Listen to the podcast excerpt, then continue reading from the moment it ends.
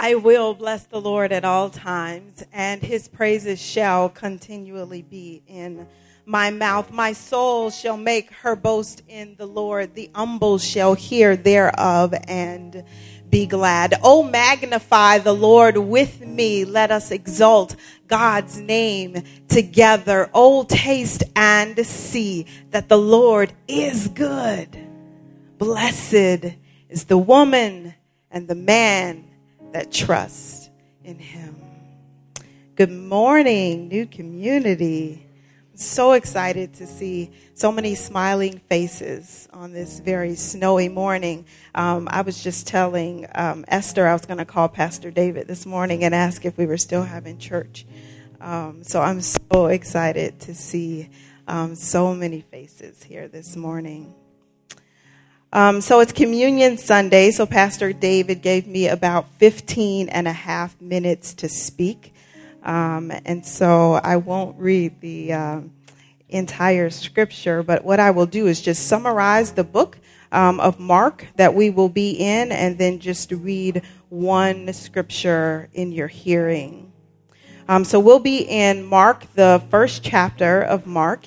And this is the beginning of Mark's perspective of the story of Jesus. Uh, John the Baptist, Jesus' cousin, is preparing the way for Jesus.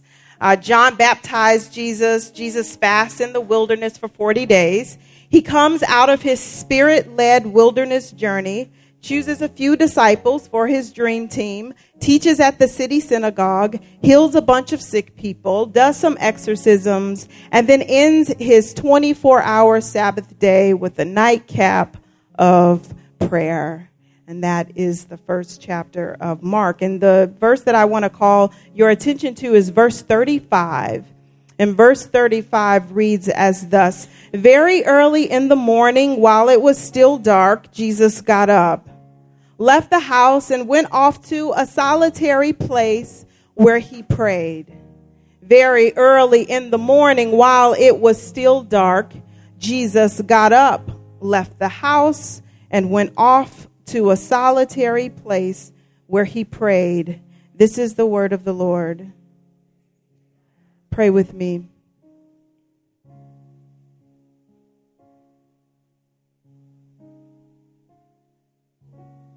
God, we thank you now um, for this moment.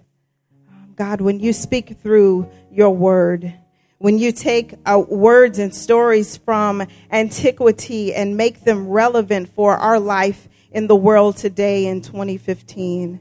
And so, God, I pray that you would take the words of my mouth and translate them into the language of the hearts of these, your people. God, if it's not on my manuscript, I pray that you would put it in my mouth. God, I pray that these, your children, this morning would receive the seed of the bread of life. I pray that they would receive for the sowing in the heart seeds that bring and grow new life that bear fruit of new life, new hope, new joy, new peace, new relationship with you. And so, God, as we end this series on prayer, I pray that you have provoked the hearts of these your people to inspire them in new ways of seeing and understanding what it means to pray. And so, God, now be in this preaching moment, speaking your word clearly and articulately to the hearts of these your people. In Jesus' name I pray.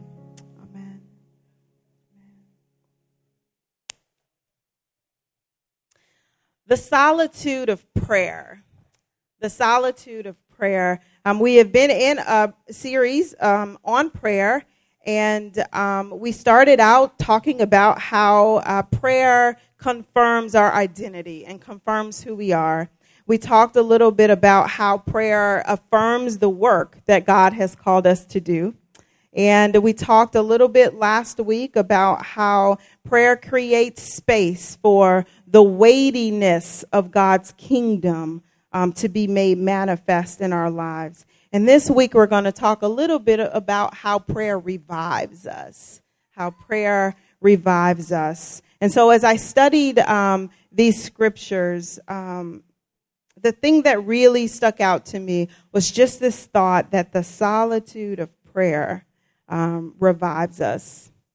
And so, as in looking for a definition of solitude, one of the study Bibles um, describes solitude in this way the creation of an open space in our lives by purposely abstaining from interaction with other human beings so that freed from competing loyalties, we can be found by God. Solitude is the creation of an open an empty space in our lives by purposely abstaining from interaction with other human beings so that freed from competing loyalties, we can be found by God. And so there are a number of scriptures where we see Jesus accessing this open and empty space. In Mark, the first chapter, we just read it. Jesus got up left the house, and went off to a solitary place where he prayed. Matthew 14. After he had dismissed the crowds, he went up the mountain by himself to pray. When evening came, he was there alone. In Mark 6. Come away to a deserted place all by yourselves and rest a while. Luke 5 he would withdraw to deserted places and pray. Jesus enjoyed the solitude of prayer. But then there's a shift, and Jesus begins to say things like John 8 The one who sent me is with me, he has not left me alone. John 16 The hour is coming, indeed, it has come when you will leave me alone. Yet I am not alone because the Father is with me. When I put these moments of solitude and prayer together with Jesus' words of destiny, it gives me pause. And here's what I'm pondering. Were these times of solitude and aloneness in prayer prepping Jesus for the most alone season of his life. That moment of his final hour, the moment when one of his friends became a fraud and betrayed him, the moment when all of his boys deserted him, the moment the crowds that once clamored after him convicted him, the moment he was lynched and left to die like strange fruit hanging from a southern tree. When positioned together, these moments of solitude and prayer give me pause. It, it makes me ponder, were these moments of solitude and prayer preparing Jesus for a revival of his spirit while gasping final breaths? That moment when he was able to initiate the conquering of death by declaring, Into your hands I surrender my life, O God. Jesus' prayers prayed in solitude and Jesus' prayers prayed from the cross caused a revival in him in his weakest moment, which declared, You do not take my life from me because I have chosen to lay it down. In the moment of utter aloneness, Jesus experienced the companionship of God and it revived his spirit. And so, in my estimation, we practice solitude and prayer to experience God's presence in those open, empty spaces that we have invited God into. And so then when calamity comes our way, touch a neighbor and say, it will come. And when we face moments of aloneness and darkness, we have a point of reference. A point of reference that reminds us that God is with us in desert spaces and dark places and night seasons and in times we feel empty and utterly alone as you practice the solitude of prayer, I believe that you are being prepped for the hour when you will be at your wits' end and need a revival for your soul. There are re- there are seasons in our life when we are crying out. It's cloudy, God. I'm alone. I'm anxious. I'm desperate. I'm scared. I'm confused. I'm exhausted. I'm wounded. I'm between a rock and a hard place. And I wonder, I wonder if solitude in prayer prepares us to face these great moments of distress in our distress, if we are able to find a moment of stillness, I wonder if we will remember our times of solitude and prayer where God met us and revived our souls. Because in solitude of prayer, in that alone time, in the open, empty spaces we carved out to meet God, God met us there.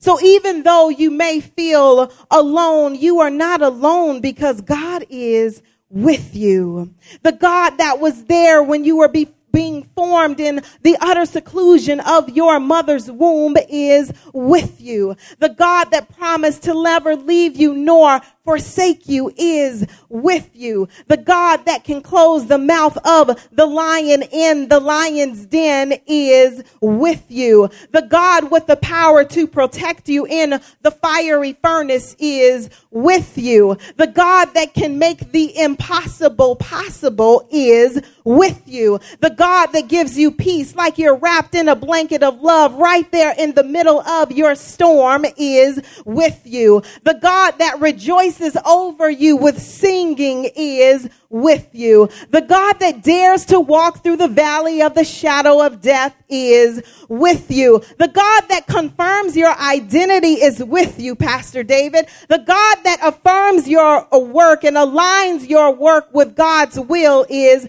with you. The God that creates space for the weightiness of God's kingdom in your life is with you, Pastor Michelle. The God that wants to revive your soul is with you. The solitude of prayer will revive you because it reminds you that even in your darkest hour, God is with you.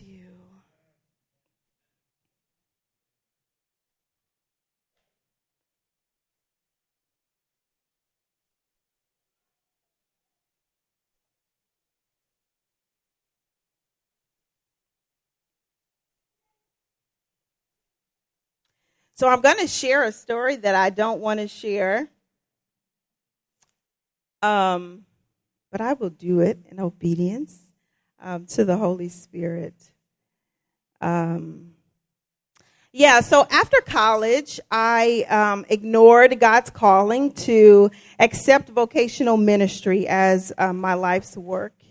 Um, instead, I pursued a career in business.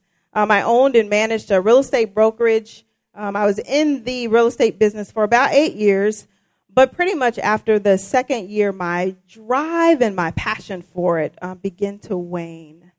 Um, it was work that I excelled at, it was work that I enjoyed doing, um, but very deep, way, way, way deep down on the inside, I knew something was missing.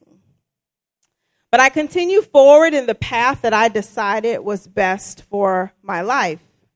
And as a self employed person, I was a slave to my work.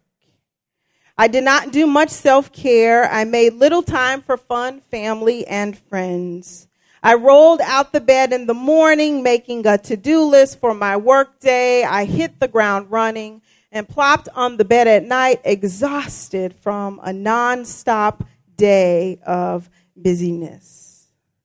Then I did it all over again the next day. Ultimately, I allowed myself to become a workaholic. About four years into the business, I reached a serious, serious state of burnout.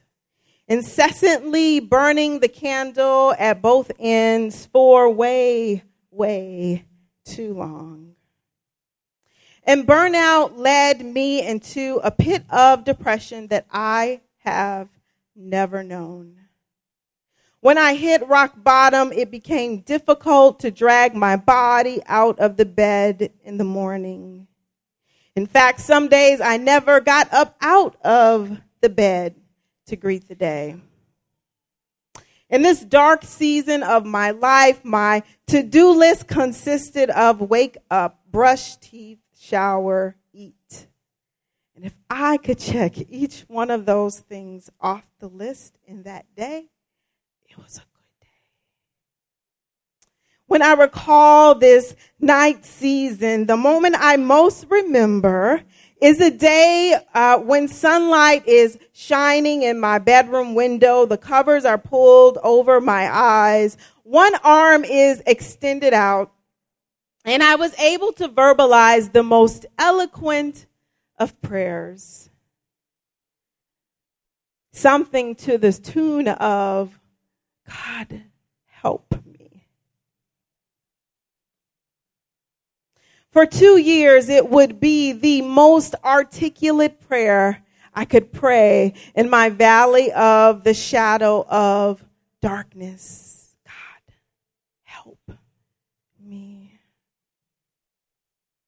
The Bible says that when we don't know how to pray, the Holy Spirit translates our moans and our groans into articulate prayer, interceding on our behalf. And I believe that the Holy Spirit heard me moan, God, help me. And translated it so that God heard, for God alone, my soul waits in silence, for my hope is from Him. God alone, my soul waits in silence, for my hope is from Him when I think about that dark night of my soul, I am always reminded of that visual, me reaching out to God in prayer and God reaching back to me. Though I was desperate and vulnerable and weak and alone, I am certain that God was present with me. The solitude of prayer will revive you because it reminds you that even in your darkest hour, God is with you. God is with you.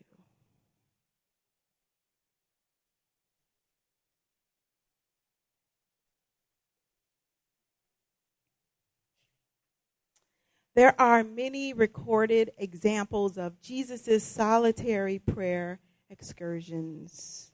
These prayer excursions usually took place after an effectual time of ministering, teaching, preaching, healing diseases, casting out demonic spirits, and doing miracles. I imagine that Jesus' emotional and spiritual strength was sapped after a full day of spiritual warfare and manifesting miracle working power. But Jesus found solace and renewed strength in prayer. The power of prayer to revive the soul reminds me of the way Jesus taught his disciples to pray. Give us this day our daily bread. Give us this day our daily bread. In antiquity, the request for bread would have been a request from the heart of a poor person or a peasant, one whose desire was to live simply and meagerly. This request would come from the lips of one living a lowly and humble life. It is from this place and a bed of depression that I prayed a simple and lowly prayer God, help me. What was I asking? I was asking for revival. Revive me, Jesus. I need you like I've never needed you before. I was ashamed of my condition. Quite frankly, I had pushed everyone away in pursuit of my goals and my dreams. So there I lay, me and God hanging out in despair. I get the picture of Jesus hanging from the lynching tree and God right there, present with him in the canyon of despair, just hanging out in the open and empty place. And like Jesus declared to Peter, I felt like Jesus was declaring to me, You're to fall, Ramilia. But I have prayed for you that your faith may not fail. And as I uttered that humble prayer, God, help me. I believe Jesus was present there praying for the revival of my soul, praying for the revival of my faith, that it might not fail in the dark night of my soul. God, help me. What was I asking? I was asking for God to sustain me and revive me by any means necessary because when you really need something, you don't care how it comes. You just want it to come quickly and without delay.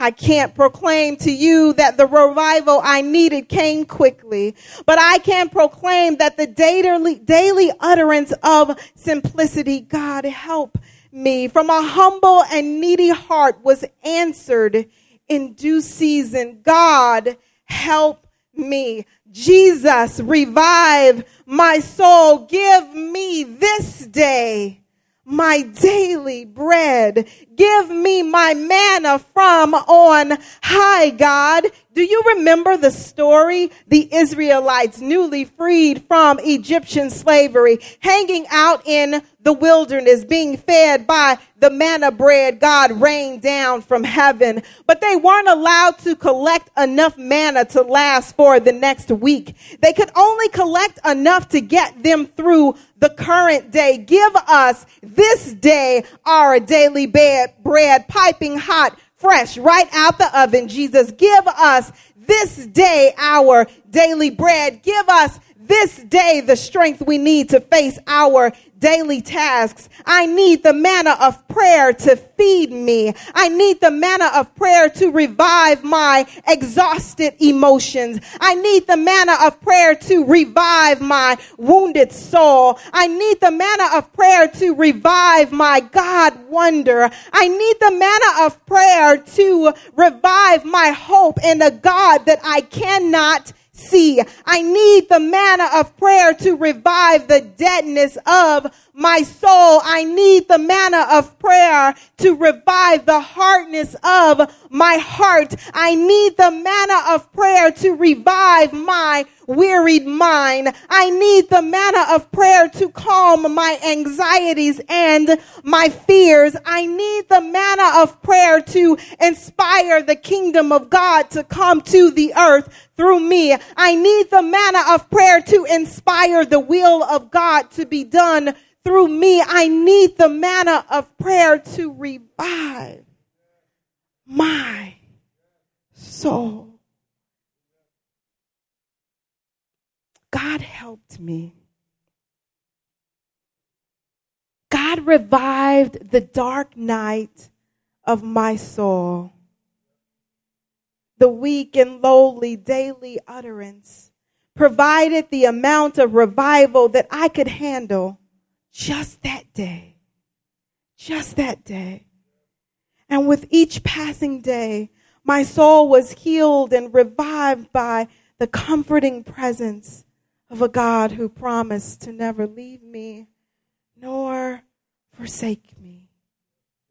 Give us this day our daily bread. Give us this day, God, enough for the step that we are on. You see, prayer is like manna. We can't store it up for the next three years because prayer revives us daily. Give us this day, today, right now, our daily bread. Prayer gives us revival today, this day.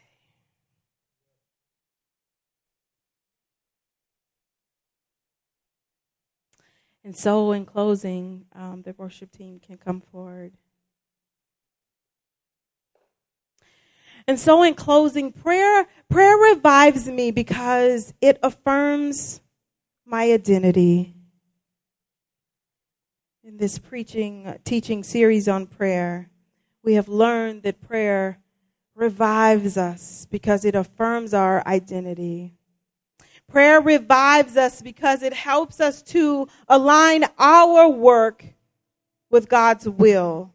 Thy kingdom come through me.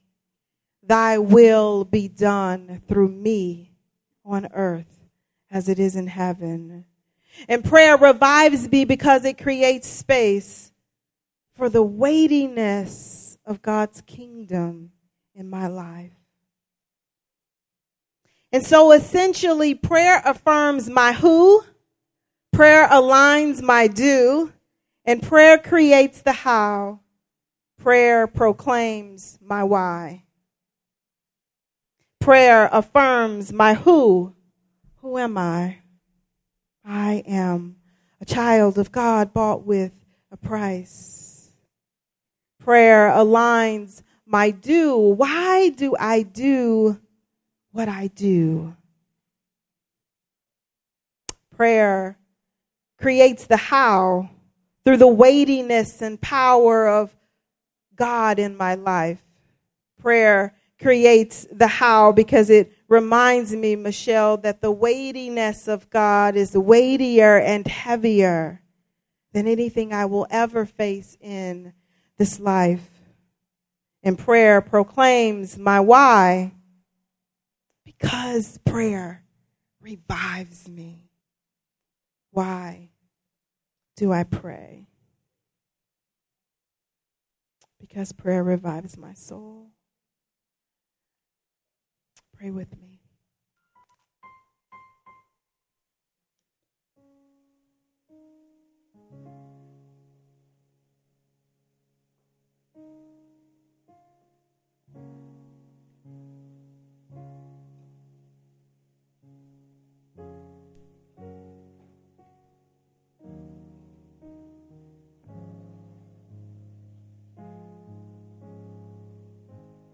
God, I thank you that you are a living, moving, breathing, active God.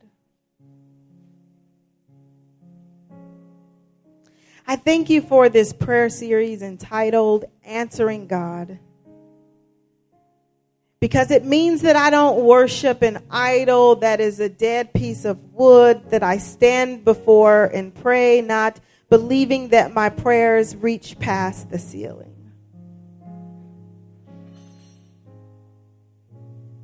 But in answering God, I believe that you are a God who desires to move through the world with us. I believe that you are a, a God that desires to be present in this world with us.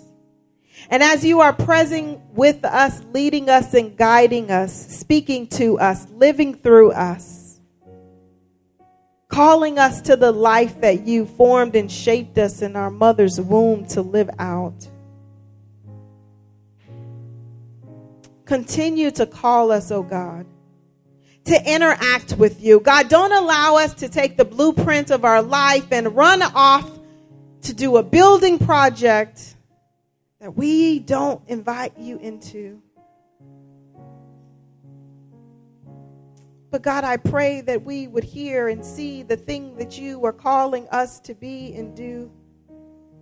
And then I pray that every day we would pray for the strength to cause that will to be done through us. And so, God, as we come to you, as you speak to us, and as we answer you, oh God, revive our souls. God, for the man and the woman that have come today to this place, seeking your heart and seeking your face and seeking your hand. God, maybe perhaps the prayer of their hearts is as simple as God, help me. God, I pray that you would hear that prayer.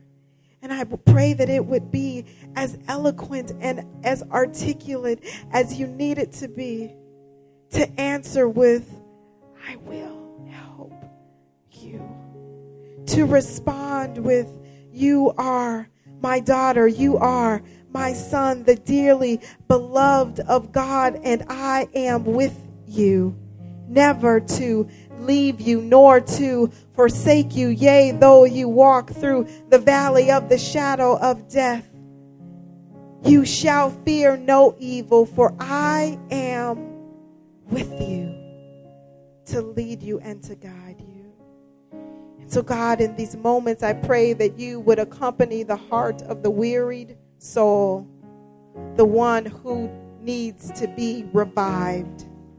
Send the revival right now, today, in this moment, through each other, through your voice, through the music, through your word. God, send the revival to the wearied heart, to the bowed down soul. And for the one that may not be in the space of the short, humble, lowly prayer of God, help me.